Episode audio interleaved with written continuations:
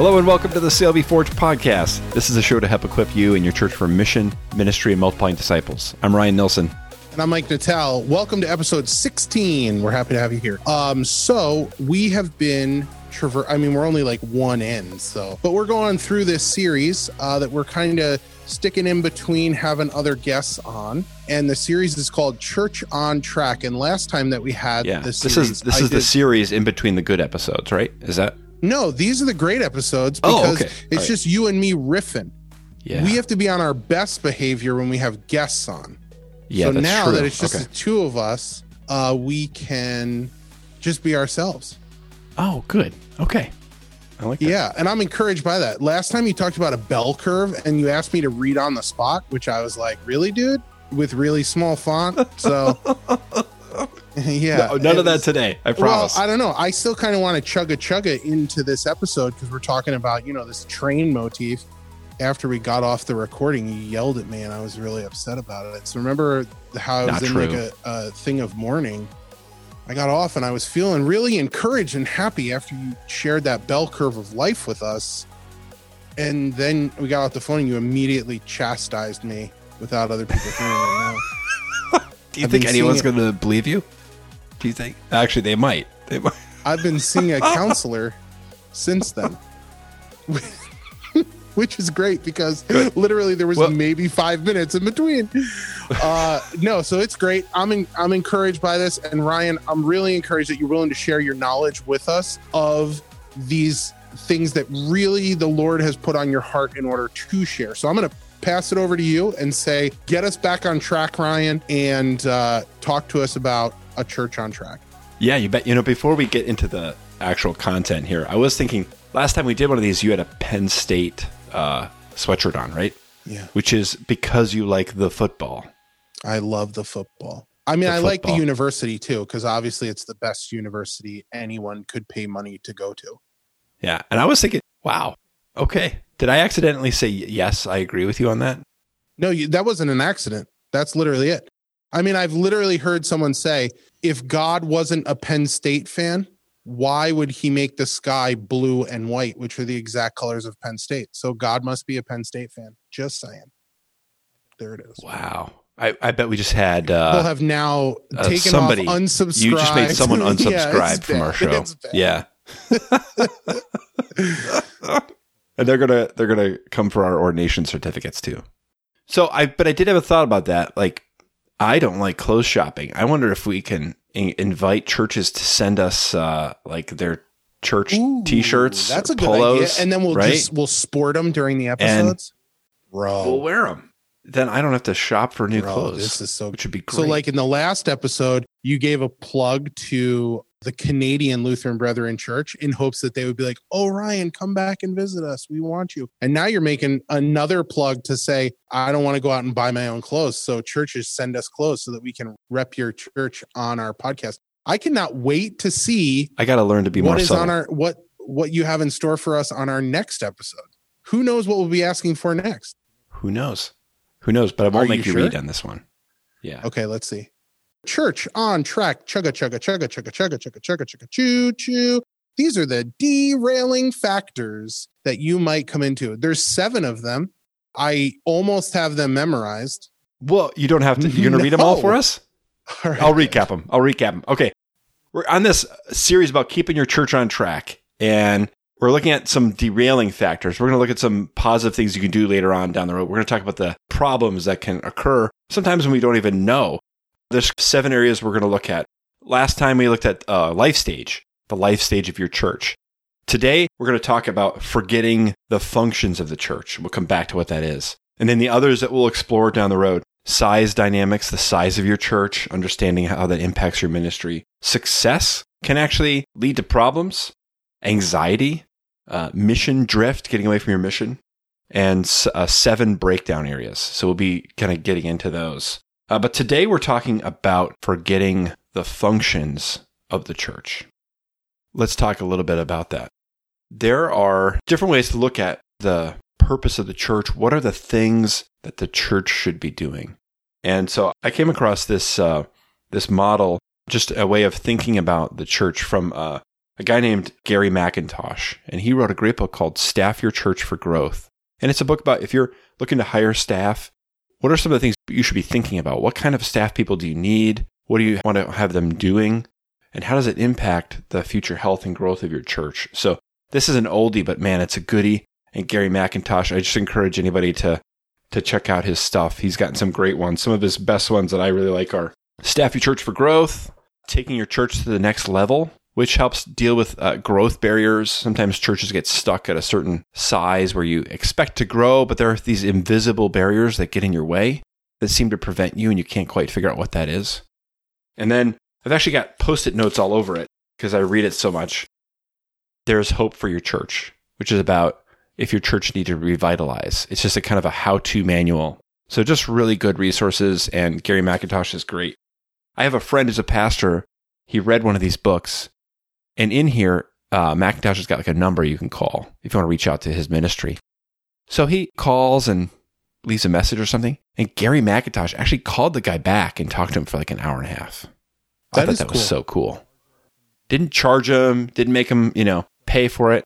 I just love it when people are kingdom minded like that and are yeah. helping each other out. So, anyway, in this book about staffing, he actually talks about these six functions that a, a, every church has or should have that all lead towards the church carrying out its mission and accomplishing its ministry objectives. And a, a great way to, to look at it is like, what are the things that a church begins to do if you're starting a church, if you're a church planter?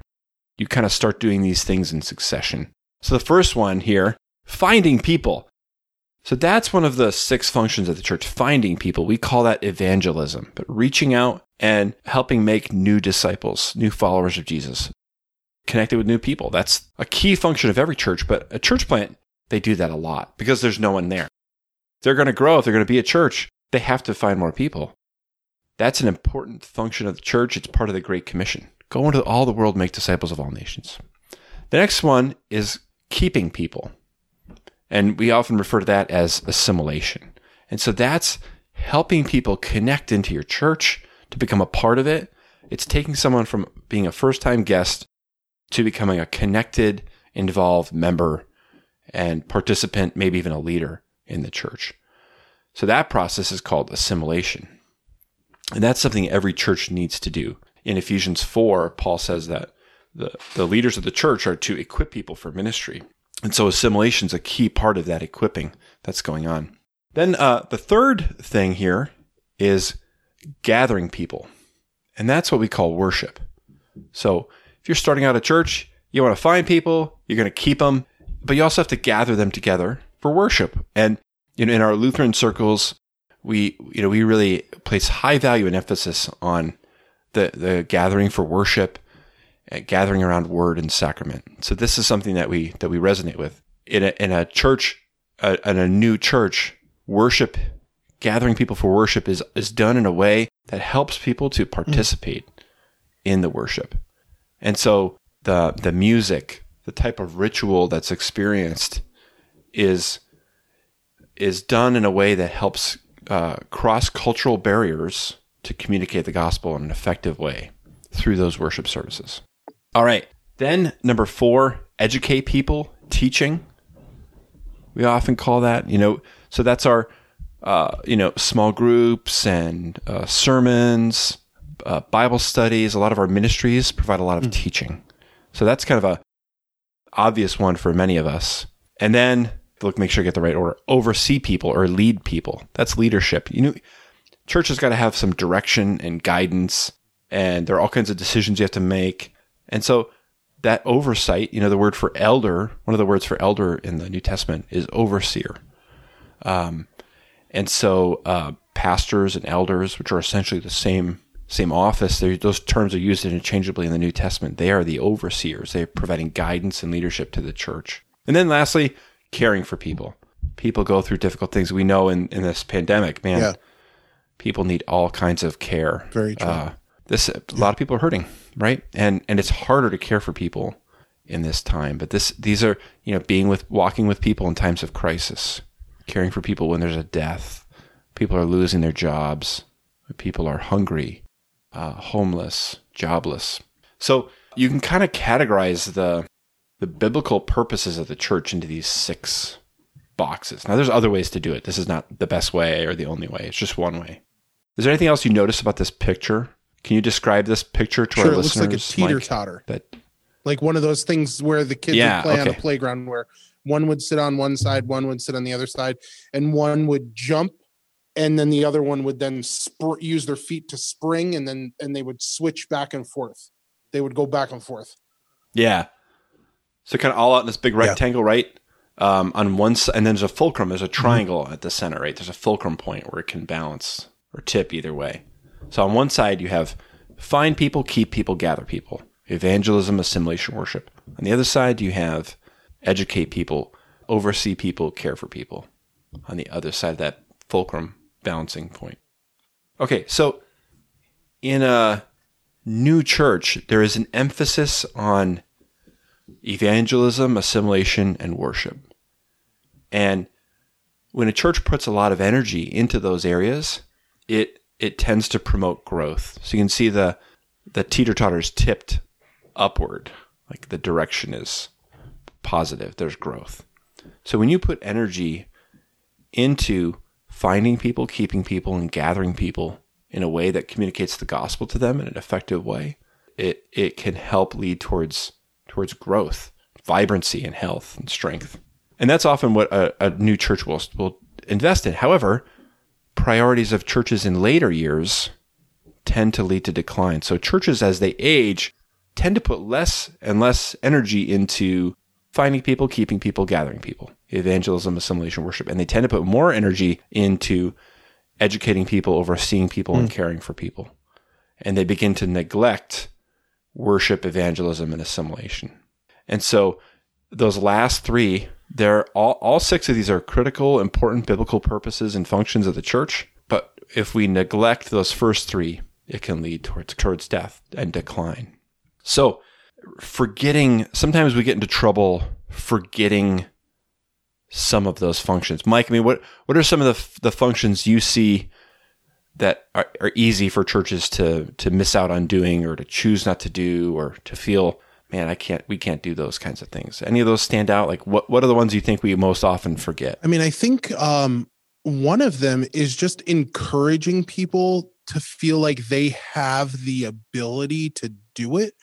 So I think that very first one, like Yeah. with evangelism, like people, they hear that word, but I think they get scared by that word because they don't know exactly what that means. And so a lot of times, if you can encourage people that evangelism is the way that you share your faith, the way that your faith naturally manifests itself out onto other people, and then using that as the opportunity. And so, um, one of the things uh, that's really important is allowing is to give people the empowerment to share their testimony with others. That's a that's a great way of evangelism Wow. and i think Yeah. that's one of the ones where people um they hear that word but they they don't um put the practicality to it so they're kind of like well what what does that look like Yeah. does that mean i'm going door to door sharing the gospel with people that i've never met. It it could it could it could mean that but more often than not uh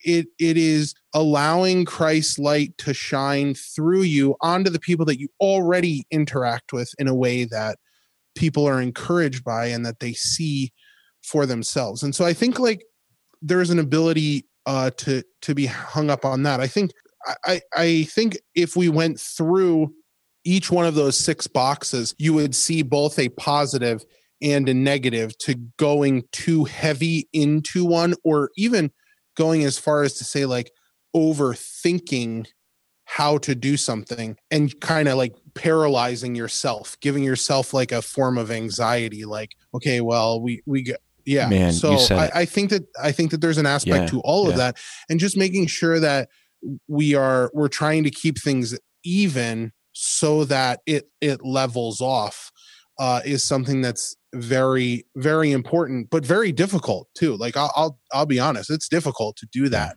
especially as we're going through it so just on that that evangelism, and we're going to do future episodes specifically around the topic of evangelism. I do think that word Mm-hmm. Me just too. scares people, and people immediately say, "Oh, I'm not qualified to do anything here in this area," Mm-hmm. and that's not true. There's all kinds of opportunities that we have to make a difference in that area. And like one um, one of the guys who does just a great job talking about this is a, a a writer named Michael Frost, and he talks about how you know in the Bible in the New Testament we see that there are evangelists, right? That's one of the leadership roles that we see in the New Testament in Ephesians four. So there are evangelists, but in addition to that, we are all called. We're not all called to be evangelists, right? Just some of us are, but we are. But all the rest of us are called to be evangelistic believers That's important. and and those yeah and those are people who lead um, and i think one of the ways he talks about it is spiritually curious lives where we're open about our spirituality and we're willing to have spiritual conversations with people where we, we have we have friends and relationships with people that Yeah. aren't christians and have chances to dialogue to listen and to learn from people who are we wouldn't necessarily consider them to be uh, Yeah, one of the of things that really uh, And- impacted me while I was going through seminary, uh, I had a conversation with Joel Norfed, and he he shared this this idea with me, and he said, you know, when we look at evangelism as getting people from point A to point B, it can be overwhelming. When we look at it from like, okay, evangelism is yeah. talking to Yeah, a person and then Yep. I can't stop doing what I'm doing until I bring them to faith. Point A to point B. And people are like, uh, I don't even know how to do that. Like my brain now hurts because I'm so concerned. I'm so worried. I'm paralyzed. I'm anxious, overwhelmed. I'm an introvert and I don't even know how to talk to people. I don't know how that works. When in fact, if we viewed evangelism more as a trajectory of of purpose. And then you looked at being just kind of like a notch that brings the person to the next point in the trajectory of point B as opposed to literally being the sole person who brings them from A to B. And then you're like nope i'm going to share i'm going to trust that the lord is going to continue to move this person in direction and i am just going to be the next notch in that trajectory. And i think that that takes a fair amount of the stress and worry of do i have the time to do this? Do i have the energy to do this? Do i have you know and and all of those kind of go away if you start to realize you're just called to do what you feel like you're supposed to do. Don't be worried about bringing them from point a to point b. Just be a notch in that trajectory that gets them which was great. And that's yeah. something that stuck really- with me for I mean- a long time. So getting to know your neighbors. So a lot of people in in the church, the longer someone is a believer, the more they tend to uh, re-socialize, so that all of their relationships are with with other Christians, and they lose contact with anyone who is not a part of their church family. And so, just getting to know your neighbor and establishing friendships with people, not with the purpose of like just I'm going to get Yeah. you into the church, or I'm going to get something out of you, just to be Yeah. a friend and not get hung up on, well, I got to make you a Christian or that's the only reason I'm interested in you as a person. and people can see that too You know, it's Pe- not like, about that. yeah Yeah. like the Oh, yeah. genuineness uh i think is what people are really looking for and they can see if you're being genuine or not which is really important Yeah. Uh, so one of the things I want to say about this, Mike, I, just thanks so Yeah. much for what you shared. When I spend time with churches that feel like, man, maybe we're stuck or we're, we're definitely in some kind of plateau or man, we, we're declining. When I ask them to rate themselves on how they do, they tend, they tend to do really well at teaching. They have solid mm-hmm. biblical teaching. They have a good Sunday school crew of teachers or Bible studies. They tend to do pretty well at, at they have, you know, faithful, godly elders and, you know, strong, mature leaders. They often do a really good job caring for people. So, so in a struggling church, one of the first positive things I usually hear is it's such a welcoming church. So people feel so cared for and loved there. But in the churches that are struggling, they do well in those areas, but they often recognize, you know, even just in a 20 minute exercise, they recognize, yeah, we don't, mm-hmm. we, we aren't finding new people. We aren't doing the work of evangelistic believers. We aren't helping people connect. Like if there aren't signs, you know, in your, in your foyer, uh, to tell people where is the sanctuary, where is the bathroom. Uh, if people don't know what to expect, you know, from your worship service on your church website, if the way you worship uh, could, could a new uh, a non could, could a non a non Christian first time attendee understand what's happening in your worship services? All kinds of and how do you get connected? How do you become an integral part of the church if those steps aren't clear? There are all kinds of things we do to make it difficult for people to connect into the church. So there's all kinds of great opportunities to change that. And and a lot of these things they cost almost nothing and they're they're about behavioral changes and attitude changes and we can all do those. It's it's it's uh, very possible and exciting. And even worship, people will often in, in a struggling church they they will say the worship is very good, that they very much like it, but often the the style of worship is uh, is very disconnected from the type of music. Let's even just talk about music. The surrounding community understands and and and likes and resonates with. So the the style of worship, the expressions of worship, which change throughout the centuries and wherever you go around the globe. Sometimes churches will get stuck here and they'll do worship really well, but they'll do it in a way that doesn't uh, cross the cultural barriers that they need to cross to communicate the gospel effectively.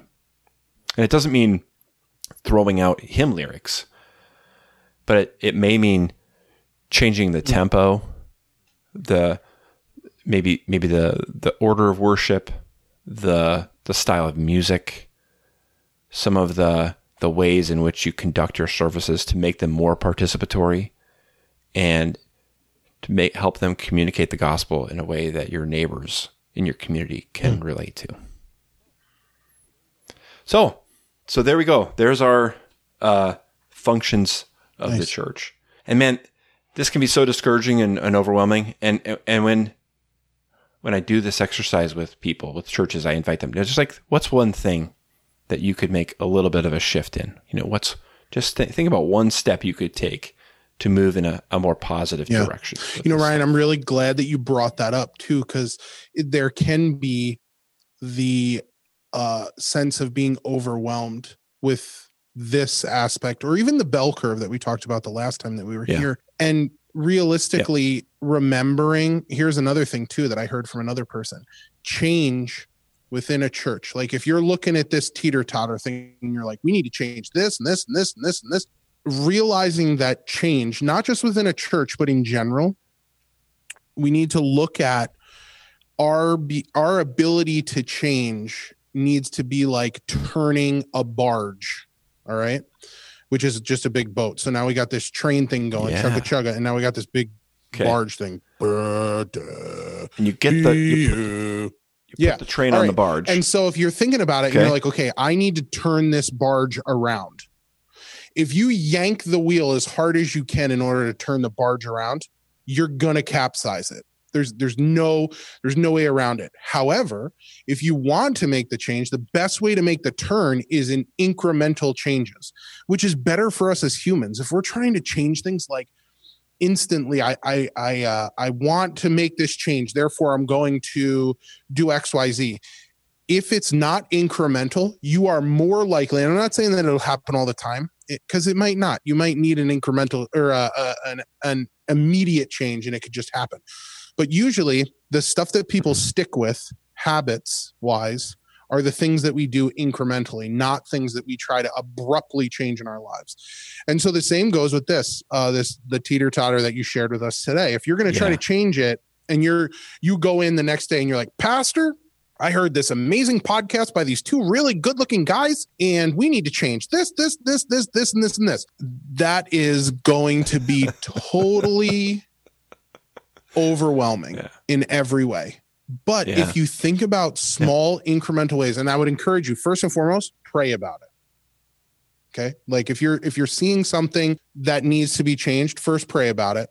And then take incremental steps in that direction. Don't go in and say, here's the change that needs to happen. Let's do it. But think about incremental ways to do it. And I think that everyone will benefit from that, which is really good to hear. Would you agree, Ryan?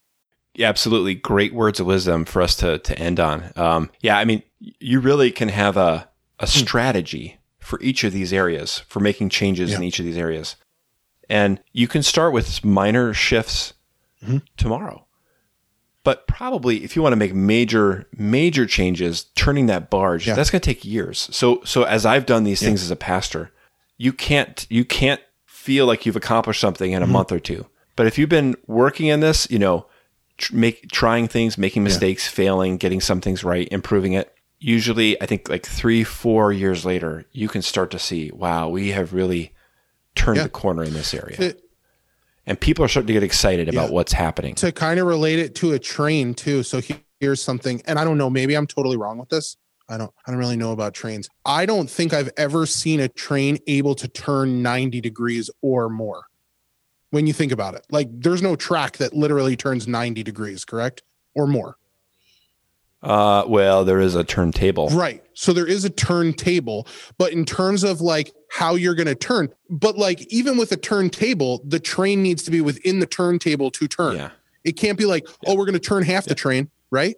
It's it's got to be on the That's right. track. And so when you look about when you look at it, even a train, a train track, in order to direct the train, needs incremental degree changes in order to turn. It's not a yeah.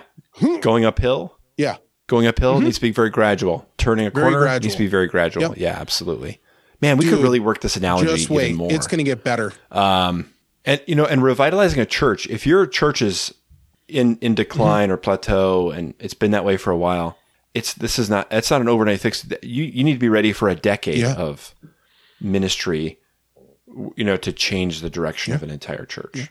So, and it's great work. It's exciting and rewarding. It's difficult, but that's why we're here, and that we want to encourage you to to engage in that work and know that you're not alone. I'm not talking to you, Mike. I'm talking to oh, our Oh, dude, listeners. I told I'm yeah, I'm totally there. I want people to know like I, I'm totally there with you. And if you need somebody to to encourage you because we're in the same exact spot, give me a call. I'd love to talk to you about it. I'd love to encourage you. I mean, we're all in this together, and I'm not saying like our Absolutely. that my church is any Yep. better than anybody else's church. We're struggling with this stuff too. I mean, like I'm convicted by a lot of this stuff that's being shared, but w- what is important is the longevity, you know, and making sure that you're yeah. doing those incremental changes as opposed to trying to just, you know, yank the wheel as hard as you can in a certain direction.